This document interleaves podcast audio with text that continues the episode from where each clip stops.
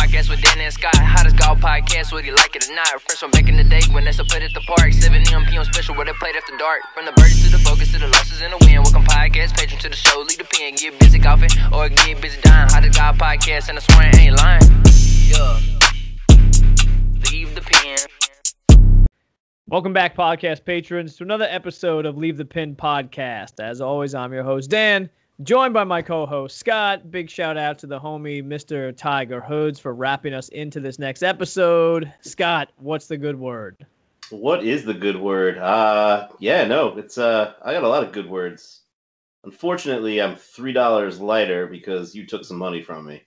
I did take some money. I realized I forgot to collect, but it's not really the point, right? The point is just knowing that I beat you. And Yeah, you may have forgotten to collect, but it, it is sitting in my golf bag for you uh, for the next time we play. collecting interest right now. Okay. um, you and I have not seen each other face to face anyway in in what eight and a half nine months Something like that. Right? Since basically right before the start of quarantine and everything shutting down and it was pretty awesome. You and i kind of always look for spots to play halfway me being in pa you being in new york. So northern jersey kind of makes sense. And we ventured yet again out to crystal springs resort uh, with my son in tow. And we played for the first time ever the minerals course nine hole golf course there uh, relatively short. I think it's something like 28, 2,900 yards, or maybe 3,000 from the tips, 27, 2,800 from the whites. We played one round from the whites, one round from the blues. Um, a mix of short par threes, long par threes, uh, short par fours, longish par fours, some par fives. You and I decided, as DSGA rules would imply, that's the Dan Scott Golf Association, for those not know, that we would be able to change up some of the pars. So we made a long par three rival with par four, et cetera, et cetera. You all Yeah, right? there? I- go ahead. It, it, it's out. You got a moving company there or something. No, I moved my chair, which is for some reason has a lot of a lot of squeak working. Yeah, it needs a it needs like a can of swing oil on it. Uh, actually, whatever I just did, I think maybe popped it back into place because now it's not making that noise. So, You're like you're like a chair chiropractor. I, you know what? Maybe I am. Um, I got the little the physio van working for chairs. So, Uh, what- Um, what did you What did you think of the minerals course? I liked it. I mean, it was fun. I haven't played since I it's since COVID started. So uh, for me, getting back out there at a course where I wasn't going to have to hit the ball a mile was pretty good. I I'm actually surprised with how well I played, all things considered. Okay, I'm gonna Uh, go on record and just say that on the way home, Lyde and I were talking, and I said, "Wow, like Uncle Scott really played well," and he said, "Yeah." He says, "Is he getting out much to play lately, like us?" And I said, "No, like he literally hasn't played in like eight months." That's the thing. It's it's I have a I have the kind of game where uh, it's not that great to begin with. So a lot of times just that getting out, you know, after you haven't played, those bad habits that you tend to develop throughout the course of a golf season, um, they kind of go away and you just kind of revert back to muscle memory. You don't have any swing thoughts. You don't have the, oh, you know, on this hole two days ago, I did this. So you're just going out and, and playing golf the way you kind of, you know, know how to play without having those things in the back of your mind. And sometimes, you know, those those early rounds, early in the season or late in the season when you haven't played at all, tend to work out pretty well for that reason. So uh, maybe that's what was going on, or maybe it's just gotten to the point where, you know, I I can know that I don't need to do too much and just go out there and make golf swings and hit the ball and hopefully, you know, it, it doesn't get too out of control. I think there's a few things there. I think first off, you are the epitome of just knowing your game. Right? Both Mhm. of us. I mean, you know, I, I know my swing. I don't try to be anyone I'm not. You know your game. You don't try to play anyone else's game no matter what's going on around you. So I always love that. I mean, you could be playing with bombers or dinkers off the tee and like I know Scott's going to play his own game. Eh, There's there's so many idioms out there in golf. Um, what I'm going to talk about later when they were playing over at Wentworth, the announcers go back to that stupid old analogy of, well, this guy grew up in Scotland. He must enjoy playing in the rain. Mm. We'll talk about that. But you hear stuff like that. But it's funny because as of late, especially with late season golf here in the Northeast, we're starting to get into that weird weather time when there's only about three good hours in the day that the temperature is really ideal for golfing. But you always hear that. Well, I haven't played in three, four weeks, or I haven't played in, you know, nine, ten days, and I don't have any of those bad swing thoughts or any of those habits at all anymore. I, I you know, I, after hearing you say that, Scott, I think there's something to that. Like, I think that's real, and it's not just BS small talk that people make at the driving range. Again, I, I think it it goes you you revert back to that muscle memory and you know what the things that you've been taught and the the last sort of the last comfortable swing. And that tends to be the swing that is uh, the most successful for you. It's when you start getting all these thoughts in your head and when you start like i said when you start thinking about oh well on, on this hole yesterday i i hit a five iron from the same place. I'm going to hit the same same club and i'm going to put the same exact swing on it. No you're not. Um because you're not going to you know you're not going to. So it's when you kind of have those thoughts in the back of your head, it sort of creeps into the middle of your backswing, and uh, a lot of times it doesn't work out the way you hoped. So, I'll go, every day, every day that you're on the course is a different feel as well. I mean, you you could play ten days in a row, and seven of those days you might have the same feel, but there's going to be two or three days where the club just doesn't feel right, a hole just doesn't set up for you.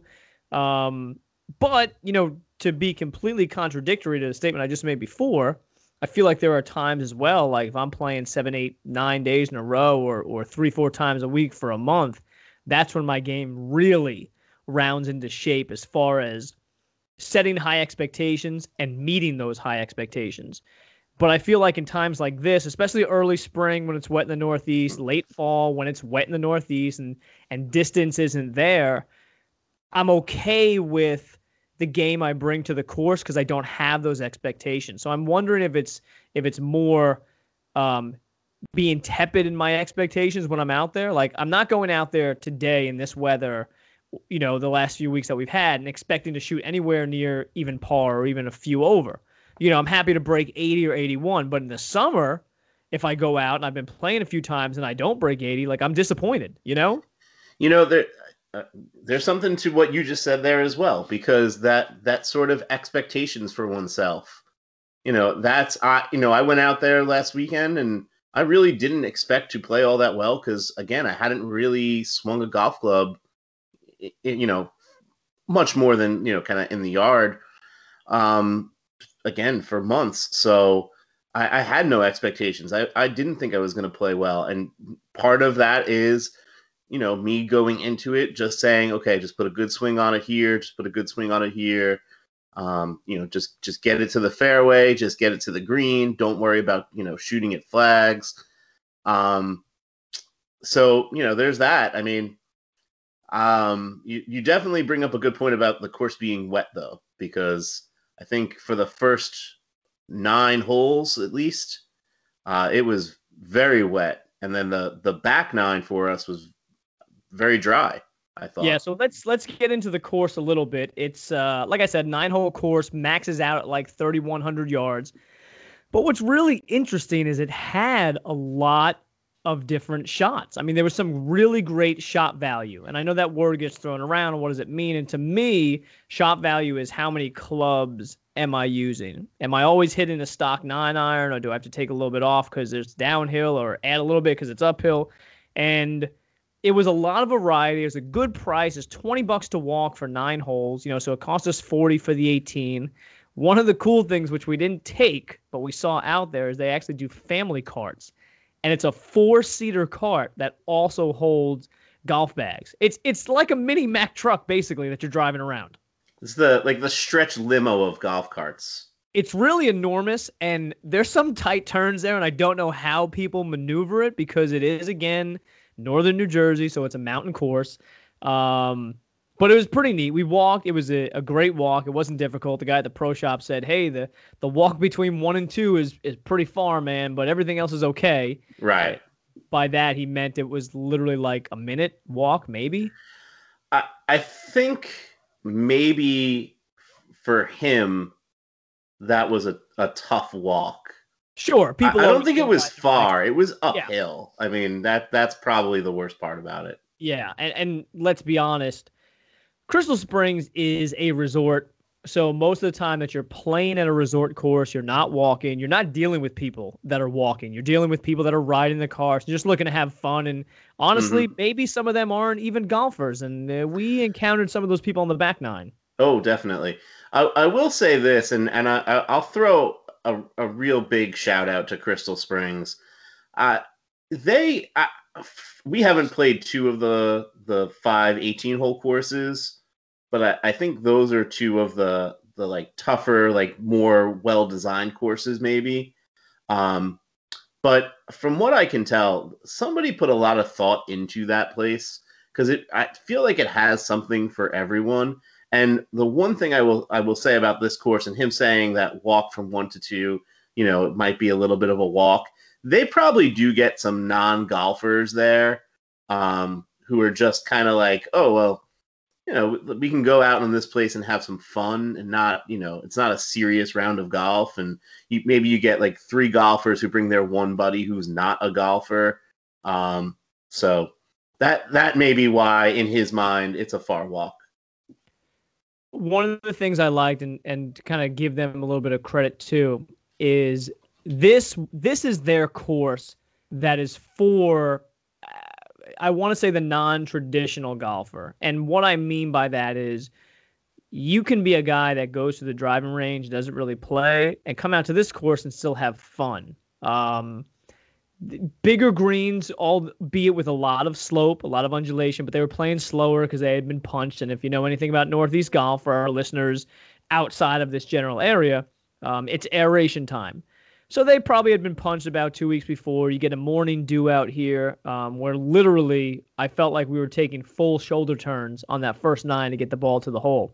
But they had five sets of tees and junior tees that literally sat maybe 30 to 60 yard range back from the greens in areas that kids could even and even new golfers not just kids but that you could run the ball right up the mouth of the green. And most greens were very open. Most greens did not necessitate a high ball flight you know landing soft type thing. You could bump and run a lot up front. So in that aspect you're right. I feel like throughout the resort with all the courses they have catered to every level of golfer. Yeah, that's fair. Um, our golf was was pretty decent. You mentioned I won the front, the back, and the overall. We did a little skins challenge. Um, we were outdriven on a bunch of holes by a 13 year old child. Uh, I would say on almost every hole I could have been outdriven, I was. Um, he uh, he didn't score too well, but uh, loves to smash the ball, and you can't teach speed when you get older, so it's a great thing to see. Um, a few highlights: we we we stopped at the turn because obviously it's only nine holes. We sat around, had some lunch, and go back out again. And they, uh, well, first off, one of the things, Scott, there were a lot of non golfers just wandering the course. Oh, you mean like the guy who decided to cross in front of the fairway right before we teed off on our 10th hole? Not only that, but the guy walking the dog that proceeded to lecture us on the slow people in front of us as if we didn't Mm. know. The the Yes. lady doing tricep dips on a rock. I forgot about that lady. The, I the mean- guy with the dog, I remember. It it was uh I I guess it's a mix of um vacationers and people that live in the townhomes around the course. The course is very encroaching. So if, if you like your golf without houses, this place will feel very claustrophobic. And there are a lot of opportunities to hit the townhomes. Um, in one instance, I almost did on Hmm. one of the holes, taking a very aggressive line.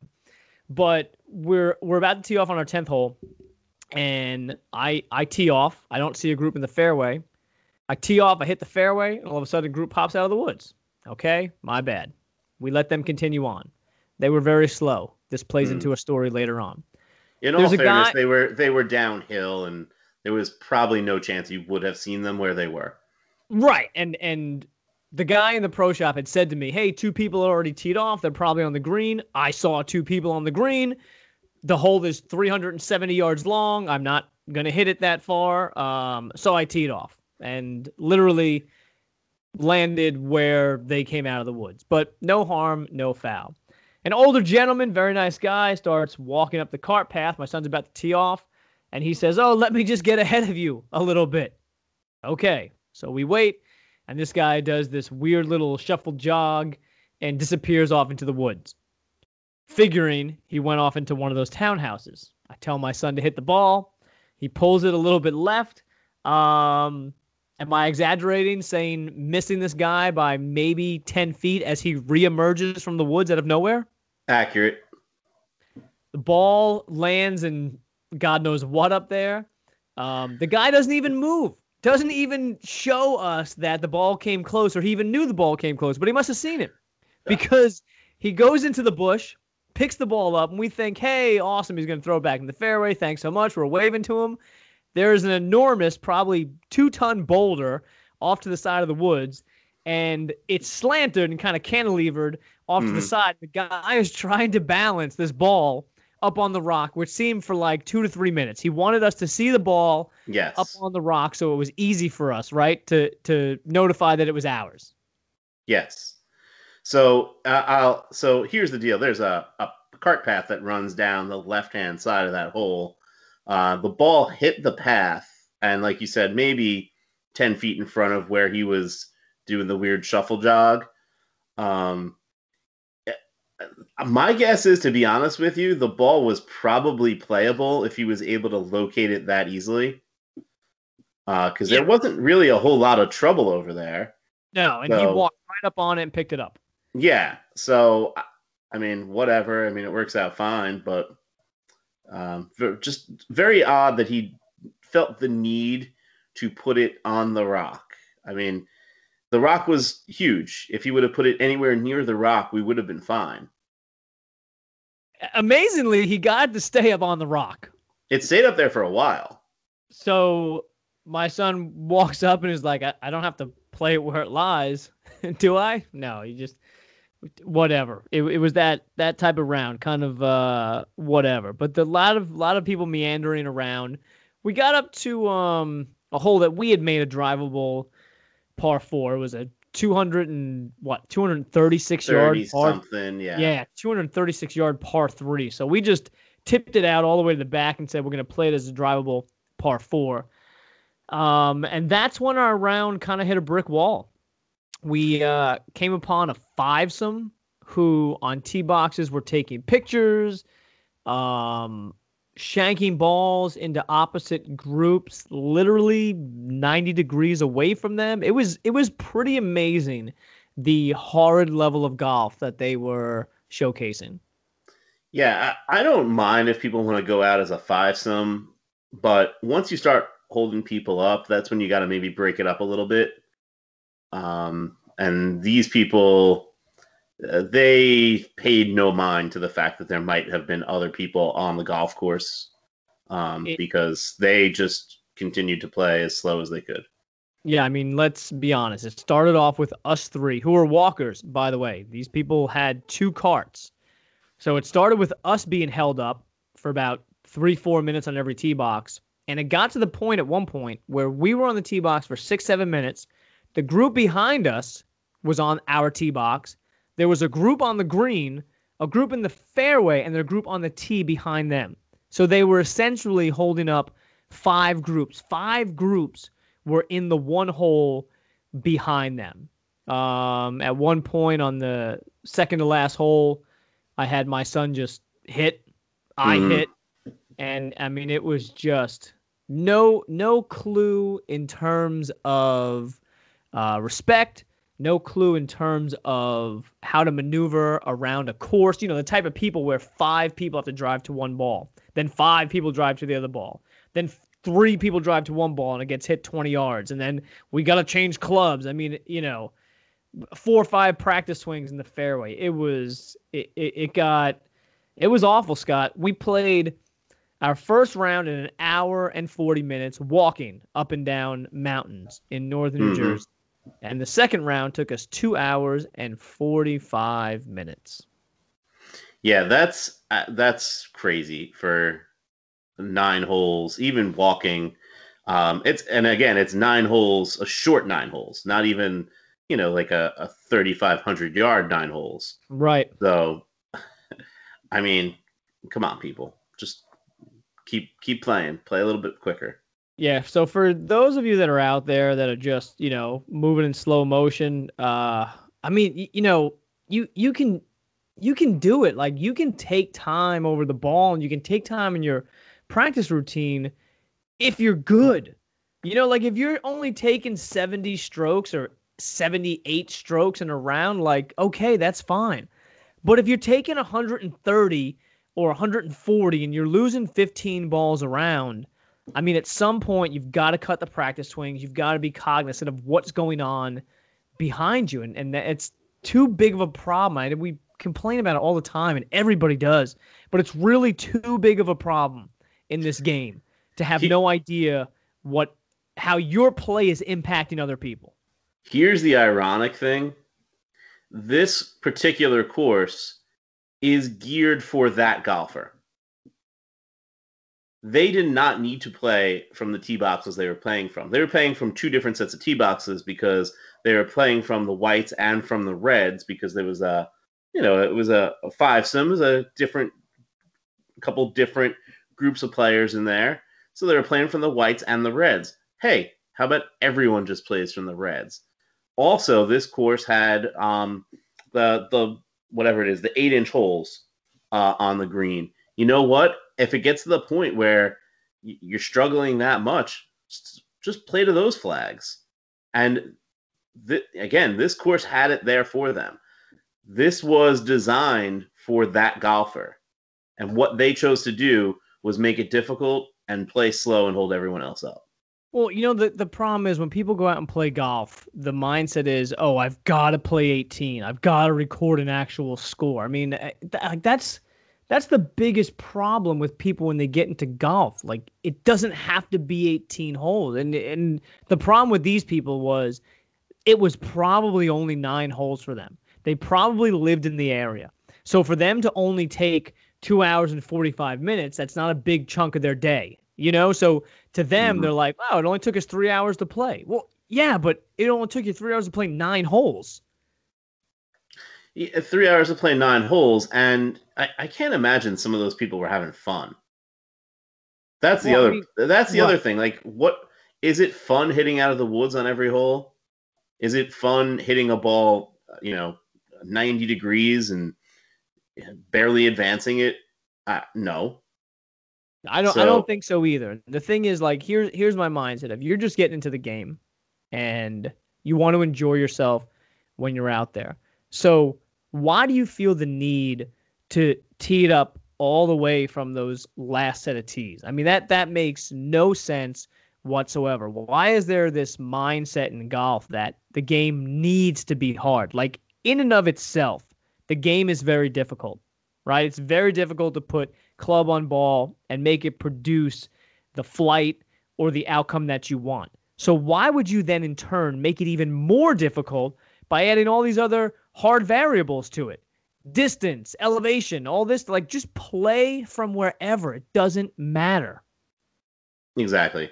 And and also if you're that person that kind of forces your friends into doing that, well you're an idiot too. Okay? If someone comes out with me and they're not very good, I don't feel the need to have to play 18 my way. Do you know what I mean? I will gladly defer to them. And oh, you want to play from the green tees today? Awesome. Well, it doesn't mean I need to hit driver.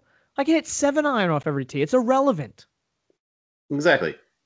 And right? and We're- in the end it's about going out having a good time um it you know if you want to go out and test yourself that that's fine um but don't bring people out there who aren't capable of of testing themselves on that course Right. And if you do, don't feel like today is the day that you're going to break your career best. You know, like if you and I were going out and playing Pinehurst, yes, I would want to play it from applicable tees, right? Mhm. But if you and I were going out with a, a, a brand new golfer or a buddy of ours that wasn't very good, why do we feel like today needs to be the day that we have to grind and we have to play from you know 6,800 yards? that so and so I, I I've talked about Mike, uh, my you know my buddy Sure. many times on on the podcast here. The the last time him and I played, we played a, a course. It was uh well I'll call it a resort course down in Westchester. Um and uh they're not getting any free advertising on this podcast because uh, they just don't deserve it. um we we went through nine holes and it was it was one of those courses where you play the same nine twice. The guys we were playing with were really cool. Um but Mike wasn't really feeling the game. I wasn't really feeling the course. And even though we had already paid, we're just like, you know what? We had our fun. You know, let's get out of here and let's go get some lunch. And that's what we did. And in all honesty, you know, there are people who, you know, if you know that if it wasn't wasn't the best day, you know, that we still probably would have stuck out there and stuff and played the 18 but it wasn't fun at that point. So if it's not fun, just go away. Just walk off. It's okay. No one's, you know, the guys we were playing with understood. Um, and we just did that. And we had a better time sitting around, hanging out, having some drinks and eating some lunch than we would have if we forced ourselves to play nine more holes. Yeah, I, I, again, man, I, I'm completely on board with that. There, there's no reason sometimes to press so hard and grind so hard and stress yourself over stuff. And granted, if you're a good player, there are definitely times for that. There are reasons to do that, but it doesn't need to be all the time. Like go out and enjoy the game and and just don't slow people up. Simple as that. Um, hey, moving from people that don't make a living in golf, which would be those people that were playing in front of us, to people that do make a living in golf. We talked about some of those idioms before, Scott. I'm watching the BMW PGA this week. I actually got to watch some golf, which was pretty cool. Had a few days off from holidays. Uh, got some parent teacher conferences tomorrow. So, you know, no rush, man. We got a lot of golf that we can watch. Announcer makes a statement. I hate this. Like, literally, I hate this. Talking about Colin Montgomerie, um, uh, not Colin Montgomerie. Uh, Darren sorry, Clarke? fuck, Darren Clarke. No, no, no, no. That's uh, the champions Oh. I'll get to that in a second. Um, uh, Tyrrell Hatton. Sorry Oh, talking about okay. Tyrrell Hat and says, well, you know, growing up over there in the UK, he's accustomed to the rain. He must love playing in this weather. That's why he excels. Name one person that likes playing golf in the rain. Exactly Exactly. Who like okay i understand that maybe growing up in texas you get used to the wind right? You you, you play with a, a lower ball flight okay? Um i understand growing up in let's say the southwest maybe you get used to playing more the ground game bump and run and stuff because it's drier. Playing over in the UK, Scotland, and Ireland. It's a little bit different type of game. But there is nobody out there that plays golf professionally that is immune to the elements. They do it because they have to, but there's nobody that wakes up and sees it pissing down sideways and decides, damn, I can't wait to get out to the course today. Yeah, I was going to say. I mean, I I am sure that you know Tyrrell Hatton wakes up in the morning when it's nice out and goes, ah, beautiful day out, as opposed to when it's raining. He's not waking up and going, oh wow, beautiful day out. And and the other, yeah. Well, first off, you're 100 percent right. And then the other thing is this: most of these UK guys that the announcers speak about live in the US, and they live in Florida. Yeah, I was going to say there, there's a reason they all live in Florida. It's it's it's my I I hate announcers that are so lazy that they just always kind of fall back to cliches. And that's one of the biggest ones that I hate because nobody likes playing in inclement weather. I mean, no one like Tom Watson was great at it, but he had like that Jack Nicklaus mindset where, hey, I'm a mudder, I'm a grinder. I'm not, I don't like playing in it, but it doesn't bother me because he had the mindset of, hey, everybody has to play in these same conditions. So if I'm not pissed off at it, if I'm not mad because it's raining, I'm automatically going to beat half the field. Right, and that's the thing when you're when you're Tom Watson, if you can just deal with that, you're already better than pretty much everyone out there. Yep. So you just have to put it out of your mind that it annoys you and just go out there and be Tom Watson. Okay. So you know, you know, you already have the advantage. Just keep it. But don't don't talk to again, golf announcers. Don't talk to us like we're idiots and lead us to believe that people enjoy playing in the rain. That's like saying, man, this guy's a great wind player. He loves playing 60 mile an hour winds. Yeah. He can't wait for the next tropical storm to bring some wind because that that's how he, you know, that's how he plays his best. I mean, there's a reason why in the beginning of the year when they go from Hawaii to Florida, that guys don't play all those events because it's so windy, it actually changes their swing. And there's reasons why guys will play one or two events, but usually not back to back weeks unless they really need to, and they're getting sponsors exemptions stuff. Because playing in that wind is so detrimental to to what you're trying to accomplish in your swing because you actually have to change it to play well. So no one likes those conditions. Um, Scott, I mentioned to you before, Darren Clarke is just fat now. I've got Yeah. no other. I got no other lead into that, buddy. I mean, he was always a obviously a bigger guy, but from what you're describing now, I, again, I didn't watch a whole lot of golf, um, but from what you're describing, it seems like he's uh he's taking the John Daly route. Dude, t- Darren Clarke looks like he ate John Daly. Okay, I'm good. sitting. I'm, I'm I'm sitting in the podcast room watching a little golf, waiting for the Shriners to come on, and the S the SAS Championship, the SAS Championship, comes on on the Champions Tour, which which is mind blowing, Scott. Like who's on the Champions Tour now? It's just crazy. It's like oh, it's crazy. It's like our youth golfers are all on the Champions Tour now, which is insane. But they they they show this fat guy over a three foot putt. My wife says, "What is what is this? A, a pro am? Like who is that fat dude?" Turns around, Darren Clarke. Darren Clarke looking like he ate Darren Clarke. I don't know what happened. He wins the Open Championship, and all of a sudden things go to hell. Uh, well, it's almost ten years ago that he won the Open Championship, but It looks like he ate Craig Stadler. um, that's that's not good because Craig Stadler's a big guy. Yeah, he's bigger than Craig Stadler now. I'm I'm telling you, Scott, I was blown away.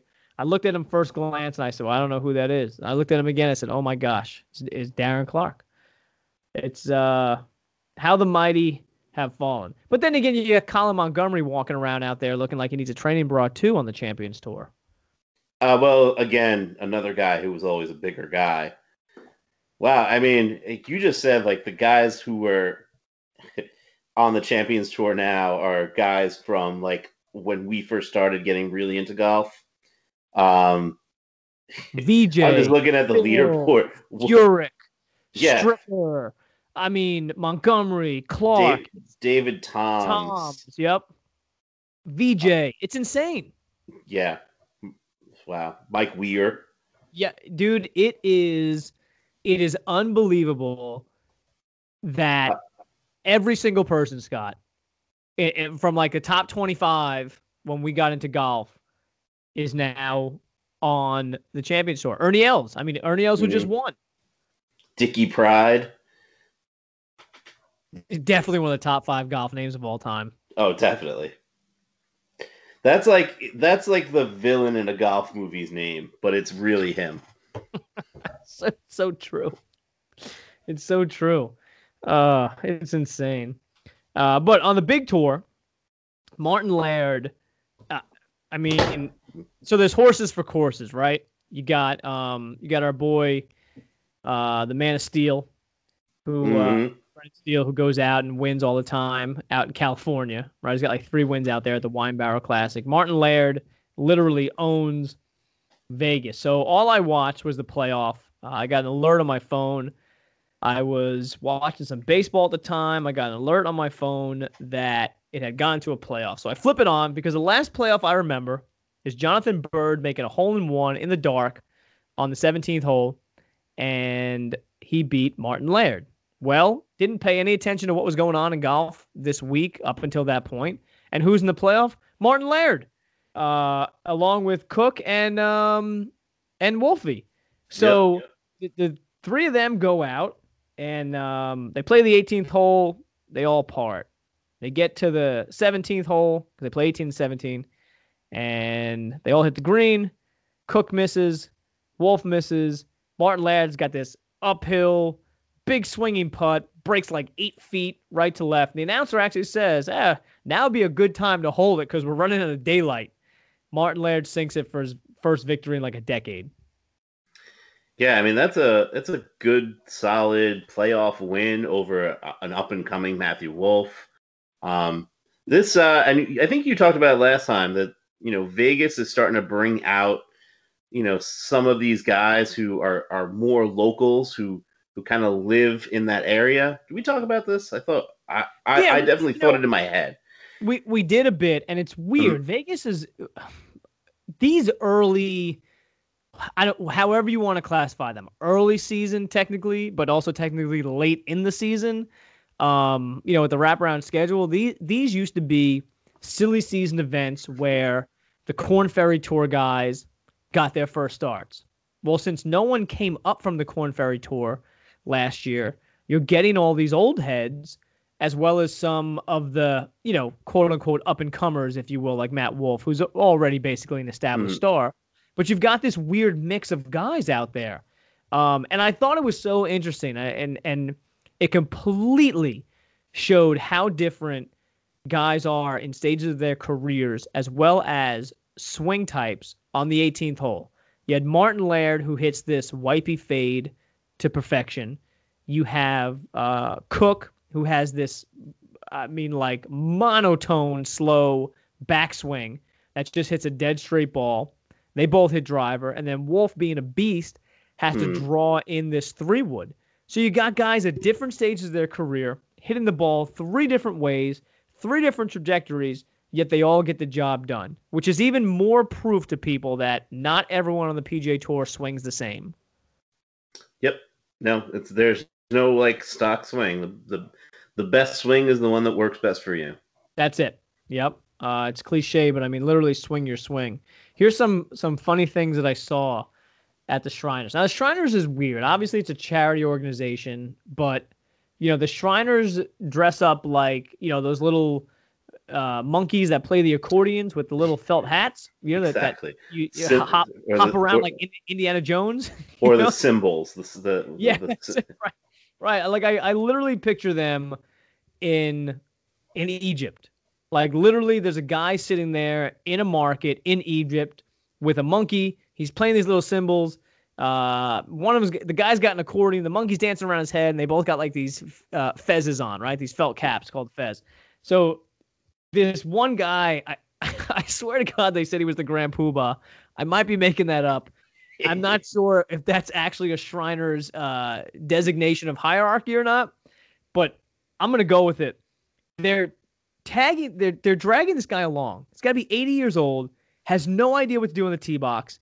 Um, the rules official, oh gosh, his name escapes me off the top of my head right now, but is is uh, Mark McCumber is like moving him along, like off to the side, like okay, get out of the way, buddy, like you can't be there, and he's just there to shake hands right? But but they've got to drag this guy to every playoff hole. So they're carting him around and stuff. They rolled they rolled dice over in the beginning to pick what order they were going to play in. That's kind of clever. That's cool because it's Vegas. Yeah. Uh 18th hole there's there's like dogs that are barking nonstop. So you know So DMX was there. Right. There's there's probably like a trailer park off to the side. These dogs are barking nonstop. Um, Martin Laird can't bend over because of his knee surgery, so he kneels down to do everything, like genuflex to put the tee in the ground, to read putts. Um, Cook i i- Cook tucks his glove into his belt. Like who who does that? Did he of- also have iron covers? He didn't, but Okay. he's reading putts like I, I swear, Scott, on the first playoff hole, Laird is kneeling down there, like holding on to his putter because he can't bend over anymore. Mm. You got Cook reading his putt. His back pocket is right there, wide open. He can't stick the glove in it. His glove is tucked into his belt. Um, you know, Wolff is stalking the putt. It was just, uh, it, it was like a, a crap show. It was, it was unbelievable. so they they're toting this old Grand Poobah around to every hole, right? And here's one of the Mhm. things that annoyed me. They're they're shuttling everybody into carts because they play 18, then they go back to 17. Okay, now so so mind you, they drive all the way out to the 18th green. Now they've got to backtrack all the way down 18 again, and then back to 17th tee. It is getting dark, and, and this event notoriously goes into playoffs. It goes into playoffs all the time. They always run out of daylight, or they get to the point where, you know, the guys on TV say, well, the camera's iris is open, so it's really not this light. You know, and guys complain all the time, like, yeah, I can't see my ball land or anything like that. If you're driving guys everywhere, why not let them hit and then just drive them out to their balls? Exactly. Let's save some time. I I know it's not part of golf, but we also make our tee times for these events around the television networks. They control everything, right? They control when we cut into games or when we cut out of things or when we go over to a streaming service or you know when we're going to finish a playoff and stuff like that. So if everything's based around the networks anyway, well why can't we try to fight daylight even more and then just ride these guys out to the greens and out to the fairways? I don't see the problem in it. No, not at all. Uh, there's really no. uh, There's no necess. I get that there's not a, a. They don't let people use carts on the PGA Tour for whatever reason, but here's the thing: like, it, if it gets to the point where we're gonna lose daylight and it's affecting play, just stick the guys in carts and just go with it. If everyone's in a cart, there's no competitive advantage. Exactly. right? I mean, everyone's doing the same exact thing. So who cares? And you probably could have saved yourself an extra 10, 15 minutes, which if Martin Laird doesn't drop this 25 footer, well, we're going back to 18 again. So now instead of a one shot hole like 17 is, we're going back to 18. So we've got at least 15 to 20 more minutes that we got to try to rush these guys through. And once the sun goes down behind the mountains out there, like it gets dark quick in the desert. Yes, and cold, surprisingly. Yeah. Um so I mean, you know, it's it's one of those things where it, it just it doesn't make sense to me. I don't understand it. And then every year we will hear, well, we're fighting daylight here. You know, these guys got to kind of move along and play quick Yeah. because blah blah blah blah blah. It's way darker here than it looks on TV because we have the camera lenses wide open. Yeah, that's another one they always go to. Yeah. So uh, just I looked it up because I I had to. So the uh the rank of the top um Shriner is known as the Imperial uh Potentate. It's uh yeah. He's uh one of a few people who has been named an honorary Texan.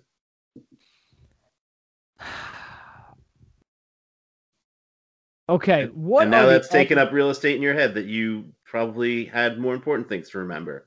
But What? sorry, it's too bad. what what what are the other levels of the Shriners? And what are they aside from a charity organization? They're a charity organization. Okay. So the I shall read it. It's a fraternity based on fun, fellowship, and the Masonic principles of brotherly love, relief, and truth. With nearly 200 temples, chapters in several countries, and thousands of clubs around the world, it is open to men of integrity from all walks of life. Okay, so that basically tells you nothing. So they're Masons, which my buddy is is a, a Mason as well, and everything is so secretive. The secret handshakes and secret this and that. But I feel like these or someone's got to DM me on, on on these organization as to what exactly they are. I understand it's a charity organization, right? But but what is it? What do you do? I think you just kind of, I don't know. I, I may maybe I'll maybe I'll join because you can apparently join right here uh, at beashriner.com. Hey, the internet tells me Darren Clark weighs 196 pounds. No, he doesn't. There's no way. There's no way. Maybe in his in his like best shape, that's what he weighed. Um, but no, Two- he doesn't. 250 250 easily, if not 265.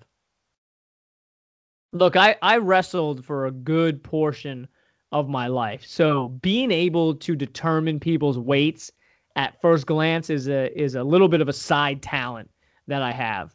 And I will wager my house that Darren Clark does not weigh 196 pounds now. Uh, I too will wager your house that he doesn't weigh 196 pounds. That's uh that's insane. Now here's another one that says Darren Clark weighs 215. Now we're now we're getting there. Now we're starting to get there. Hmm. Yeah, it's gonna. The more you look, it's gonna keep ticking up. Yep. Yeah, he's the he's like that stock market up and to the right for a good uh a good bull market. That's what his weight's doing.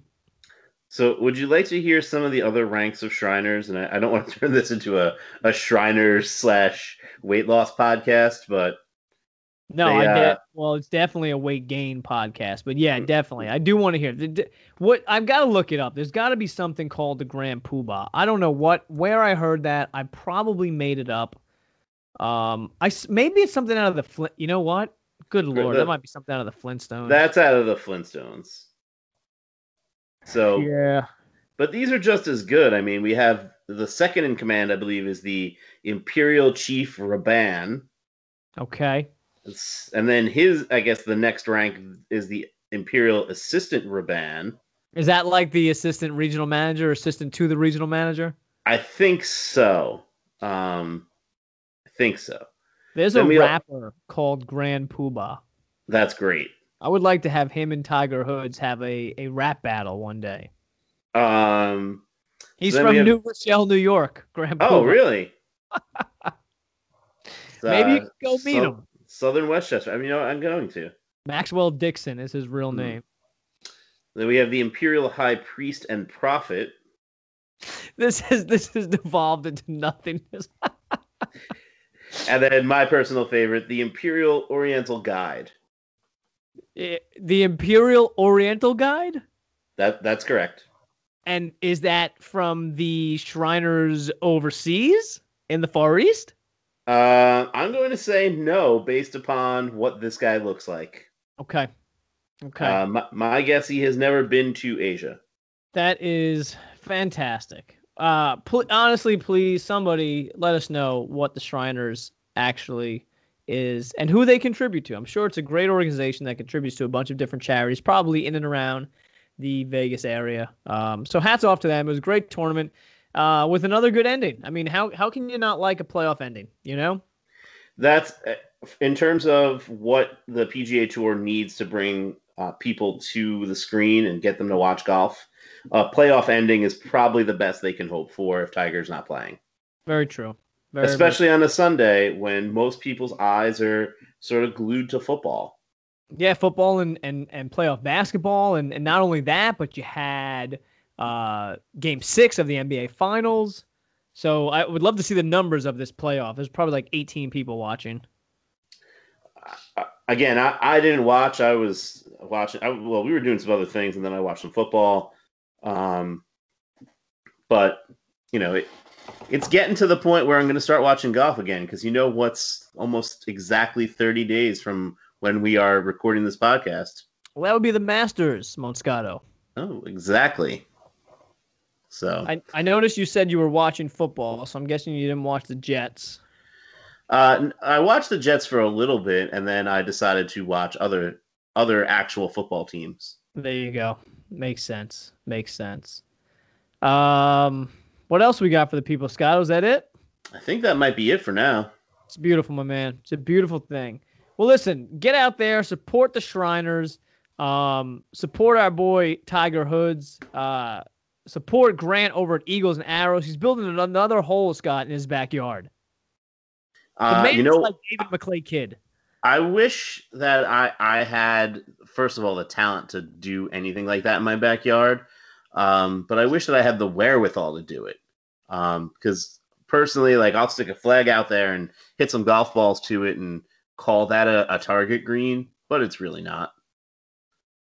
I'm I'm very interested in seeing the finished product. He's doing a whole putting green. I'm very interested in going out there. He's going to be holding an Eagles and Arrows event next year. Um, I have a feeling we'll have two tickets with our names on it. Uh, you know what? That sounds like it'd be a lot of fun. Because again, golf doesn't need to be, you know, this huge, you know, we're out on this 7,200 yard golf course and we're going to play it from the tips. It can be, you know what? My buddy's got a couple holes in his backyard. Let's go play. Yeah, that's pretty sick. I like the sound of that. All right. And on that note, either get busy golfing or get busy dying. Be good, everyone. The game of golf is more than a sport, it's a lifestyle. Blue skies, bright sun, the walk, good friends, and the shots that keep you coming back. That is golf. Iconic, vintage, classic. Eagles and Arrows didn't create the look, they've only perfected it. Eagles and Arrows provides the classic American golf look with a modern spin. Hats, gloves, club head covers, and my favorite, the vintage American carry bag, are some of the amazing items you can find at eaglesandarrows.com. Follow them on Instagram at Eagles and Arrows CO. It's Eagles and Arrows Company CO on Instagram. Love golf, live life, Eagles and Arrows.